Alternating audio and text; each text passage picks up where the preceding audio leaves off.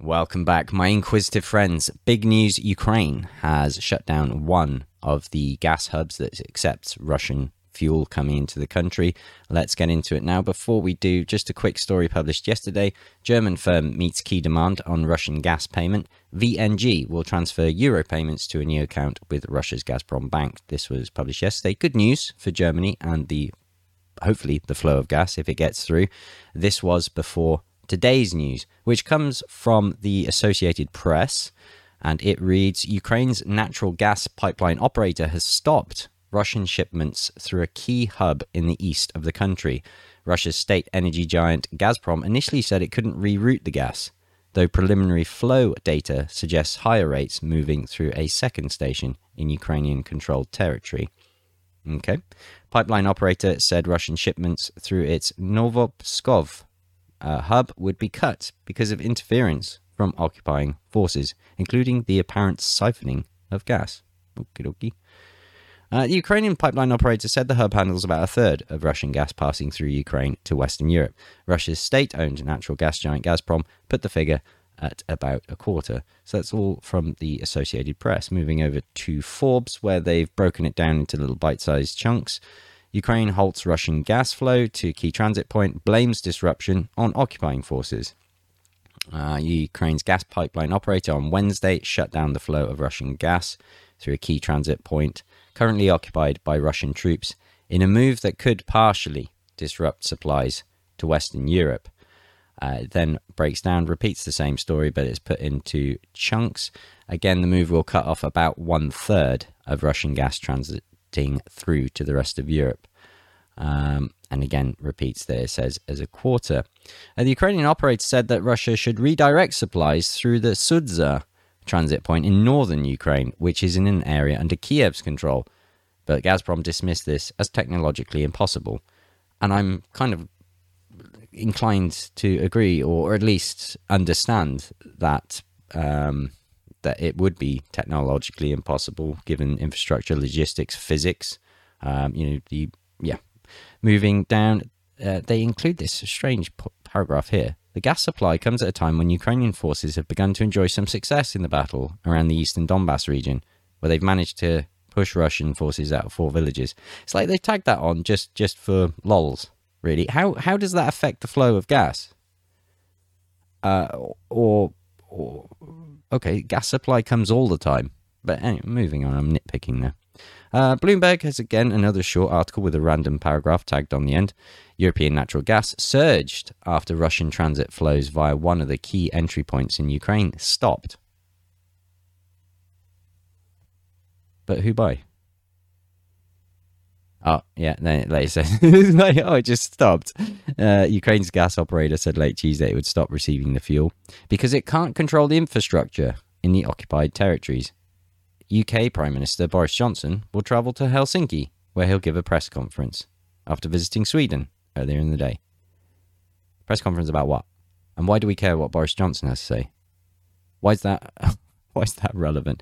Uh, point being, down here, there's an interesting graphic here that illustrates these. Uh, it's got two entry points there. Uh, this is the other pipeline. Uh, the entry point is further at the north. Uh, so I believe that it's this grey area with the Donbass where they're claiming that uh, the flow is being tampered with, hence shutting it down.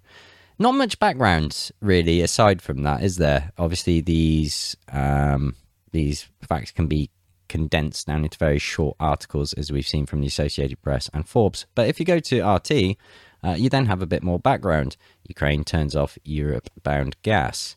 Uh, it was uh, the gas transit services of Ukraine declared force majeure on Tuesday, saying it was impossible to continue the transit of gas through a connection point and compressor station located in the Lugansk area, as OGTSU personnel cannot carry out operational and technological control over the Sokhranovka connector point and Novopskov compressor station, the company cannot continue to fulfill its contract obligations, it said. Well, I guess that's that's pretty understandable, isn't it? Um, I don't know, don't know if it's true, but if it is, yeah, that's that's understandable. Gas from this connection will not be accepted into the transit system of Ukraine starting at 7 a.m. on Wednesday, OGTSU said. Uh, Sokran Sokrankovka accounts for almost a third of the Russian gas that transits through Ukraine to Europe, up to 36.2 million cubic meters per day, according to the operators. Gazprom has received no confirmation of force majeure or disruption of operations at Sokhranovka or Novopskov. Company spokesman Sergei Kupriyanov said on Tuesday. He added that Ukrainian specialists have had full access to both facilities all along and there had been no complaints about it previously. Interesting if true. So that almost negates this previous point. But again, we, we don't know what is true. Uh, Kupriyanov also said that Gazprom has been notified by Ukraine's gas company Naftogaz that if Russia continues to supply gas through Sokhranovka, Kiev will reduce the volume at the point of exit by the same amount effectively confiscating the gas. Interesting. Why would you do that? If true. Hmm, I'm starting to smell a rat. While OGTSU has proposed to reroute the gas to Sudzha, a connector located in the Sumy region and controlled by the Ukrainian government, uh, Kupriyanov said this was technologically impossible. Again, I don't know enough to comment on that. Um, I can, I just couldn't understand why it might not be. The distribution of volumes is clearly spelled out in the cooperation agreement dated December 30th, 2019, and the Ukrainian side is well aware of this. Well, that's understandable given obviously a pipeline can only carry a finite amount of gas through it. Uh, so obviously this is distributed through. That makes sense to me. Gazprom is fulfilling all of its obligations to its European customers with all the transit services in accordance with the terms of the contract and paid in full, Kupriyanov pointed out. Uh, Moscow continued deliveries despite the um, ongoing events. Now, I came across this uh, from the Hal Turner radio show, and I'm intrigued by Hal Turner's commentary. Uh, the Ukrainians are cutting their own throats, shutting off gas to the very countries keeping them afloat. So Hal is obviously of the opinion that this is a conscious decision that the Ukrainians are doing, uh, regardless, you know, almost as a PR stunt. Europe will collapse economically without Russian gas. Well, yeah, but that's not what's on the table, is it? It's obviously a reduction, which will have consequences.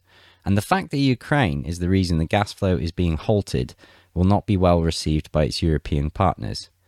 Again, we're only talking about a third, but yes, that's kind of valid. That it, it, if you if you look at the background to it, it does appear with that statement that Kiev will reduce the volume at the exit point if Russia tries to continue sending the fuel. So yeah, that does sound that it's intentional. This is a gigantic development for Europe and very bad too. I don't dispute that, uh, especially when it comes to uh, prices uh, and how it's how it's forced it up. Just a very intriguing story. And once again, I feel that confusion is a weapon. Uh, it's intended to be confusing here. I've no doubt that the West will not be privy to this background that we've just been given from uh, RT. Again, whether that's true or not, we don't know. The end result is a restricted or reduced gas flow supply through the pipelines going through Ukraine. This will invariably have an effect what effect and how far, how wide reaching that's going to be, we've yet to see. There's the other story also developing regarding grain. I'm not doing a video on it just yet because I'm still researching it, trying to wrap my head around it. Remember, I'm a layman, not an expert on these terms, uh, so I'm trying to uh, gather the information in order to present it uh, to yourselves. So there you go, just so that you're aware. Links, as always, in the description. By all means, comb through and try and gather as, as uh, many more facts as you can. Um, that's all from me at the moment. I will see you in the next one. Bye bye.